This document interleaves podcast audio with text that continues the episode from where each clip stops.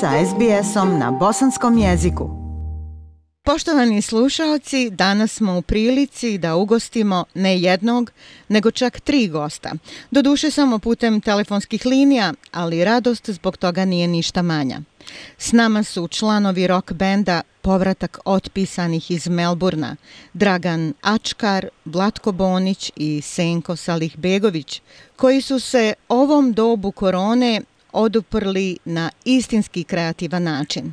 Naime, prije par mjeseci napravili su pjesmu Zenica grade moj, koja je ne samo nostalgična oda voljenom gradu, iz kojih je većina članova benda potekla, nego i jednu magnetsku čaroliju koja je okupila mnoge zeničane rasute po cijelom svijetu. Zvanični video pjesme Zenica, grade moj, u trajanju od čak 16 minuta, plijeni ne samo nostalgičnim sjećanjem na nekadašnja vremena bezbrižnosti, čaršije, kafića i raje, nego upravo ta raja, ti ljudi koji nose u svome srcu svoj grad, ma gdje se nalazili, šalju refrenom pjesme upravo tu poruku pozitive, ljepote i ljubavi. A u spotu su i poznati zeničani kao Tarik Filipović, Sandra Bagarić i glumački par Abdagić. Bez obzira što je pjesma posvećena Zenici, mislim da svi ljudi koji su daleko od svoga grada od svog rodnog grada, svoje zemlje, mogu da prepoznaju taj osjećaj ljubavi koji nose u svome srcu. I to je vjerovatno razlog zašto pjesma toliko plijeni i nosi jednu univerzalnu vrijednost koja nadmašuje ne samo grad Zenicu, nego i Bosnu i Hercegovinu. Dragi gosti, ja vam čestitam na vašoj umjetničkoj kreaciji i želim vam dobrodošlicu na SBS radio u program na bosanskom jeziku. Hvala puno, bolji vas e, Hvala, hvala. Hvala, hvala. Eto, Dragane, ja bih vama prvom dala riječ kao prvom čovjeku benda Povratak otpisanih. E, vi ste jedan od osnivača grupe i autor teksta i muzike pjesme Zenica grade moj. Možete li nam reći nešto više o bendu, koliko dugo postoji, kako ste primljeni u Australiji? Uh, ja, e, prvo jedan veliki pozdrav za Ajšu, i za sve slušalce SBS radija na bosanskom jeziku. E, hvala. Od grupe povratka otpisanih i mene lično. Pa inad, ja sam najstariji član grupe povratka otpisanih, da se, da se prvo taj detalj da kažemo. A grupa povratak otpisanih nastala je prije 7-8 godina za jedan moj rođendan koji je bio spontan sa nekom muzikom. Napravili smo samo za to veće jedan rock band, znači za jedno veće rock band koji je poslije te večeri već traje osam godina povratak otpisanih. To, to je, to je ukratko gdje, a Vlatko Bonč sa, sa povratkom otpisanih od samog početka. A kako ste primljeni u Australiji? Iz našeg ranijeg razgovora ste rekli da ste proputovali gotovo cijelu Australiju sa bendom, da ste svirali u Pertu, Brisbaneu.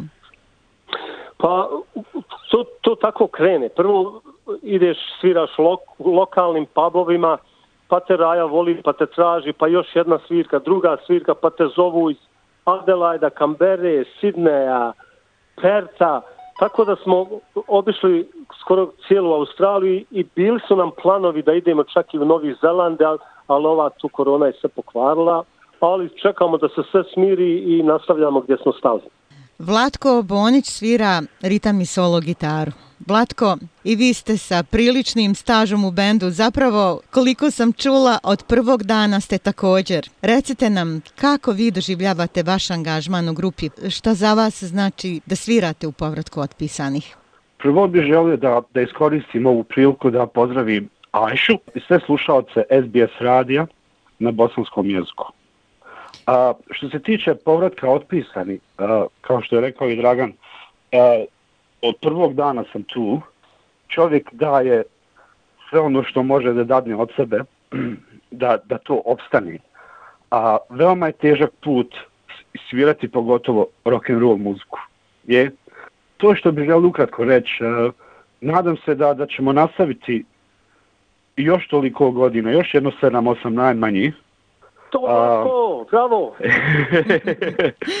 to je to je što od srca ovaj Ja inače uvijek volim ovako ukratko nešto reći, znači ono što je važno i to osjećam u srcu i, i živio povratak otpisan i svi slušalci i gledatelji, kako bi već rekli, povratka otpisan. Klanovi, kako bi rekli. No. Odlično, pa nadam se da se nećete Vlatko ograničavati godinama, nego da ćete onako kao Rolling Stones još dugo, dugo svirati i da će band, zahvaljujući vašem entuzijazmu, opstati.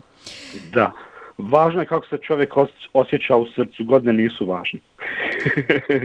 Sve dok se... možemo svirati, svirat ćemo. Je. Odlično. Senko Salihbegović svira klavijature i profesionalno se bavi muzikom. Senko, vi ste došli prije tri godine. Koliko sam shvatila da je Australija postala ostvarenje snova za vas. Recite nam nešto više. Ovako prvo bih ja kao i moje kolege iskoristio ovo da popravim Sedajša i da popravim sve slušalce radija SBS na bosanskom jeziku. Hvala. Meni je stvarno drago da sam gost i da prisutujem ovdje. Um, ja sam stvarno što je stjes najnoviji kolač i u Australiji i u bendu. Uh, u Australiji sam došao prije neke tri i pol godine, u bendu sviram tek neke dvije godine. Mislim, kad su me u bendu pitali koje sam godište, ja rekao 91. pitalo su me zar postoji to godište.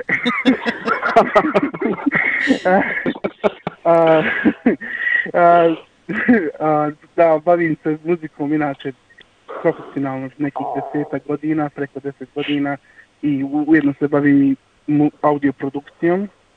Um, ja jedini od, eto ovako, od, od nas trojice nisam iz Zenice, u stvari ja sam iz Visokog, mislim blizu je to, ali sam dosta svog djetinstva proveo u Zenici, tako da je i mom, mom trcu jedan velik dio zauzima Zenica, tako da je ovo bio jedan vrlo zabavan projekat i jedan vrlo nostalgičan, jer onaj, ipak s obzirom da sam 91. godište, ja sam svoje rano djetinstvo proveo, to je, to je baš bio za vrijeme rata, kod svoje, kod svoje, kod svoje tetke i tetka paketa i pakete i mugdima Avdagić.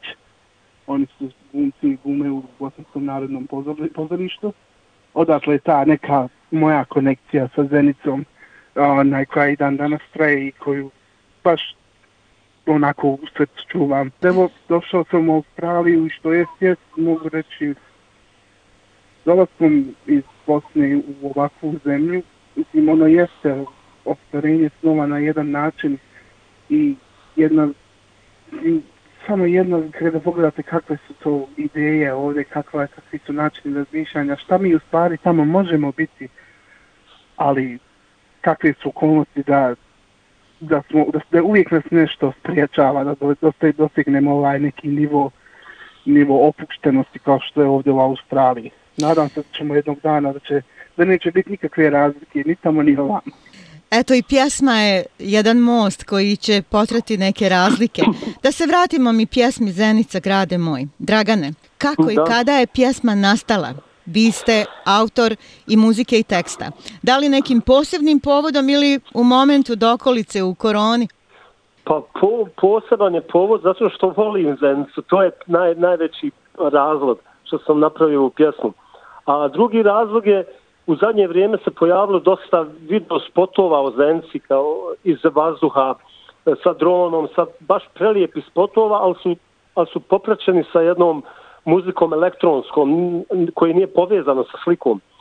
Tako da sam ja sa mojim kumom Gavrom Gavri, eh, eh, Draganom Gavrilovićem koji je inače radio spot, kompletan spot uh, za ovu pjesmu, uh, predložio sam mu da osviramo akustičnu gitaru i samo onaj, da otjevam tu pjesmu i onda ćemo staviti te slike.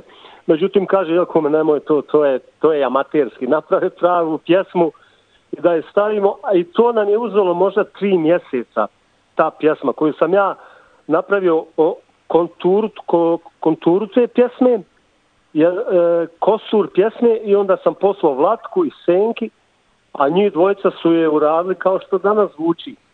Tako da bez njih dvojice ova pjesma ne bi bila to što je sada.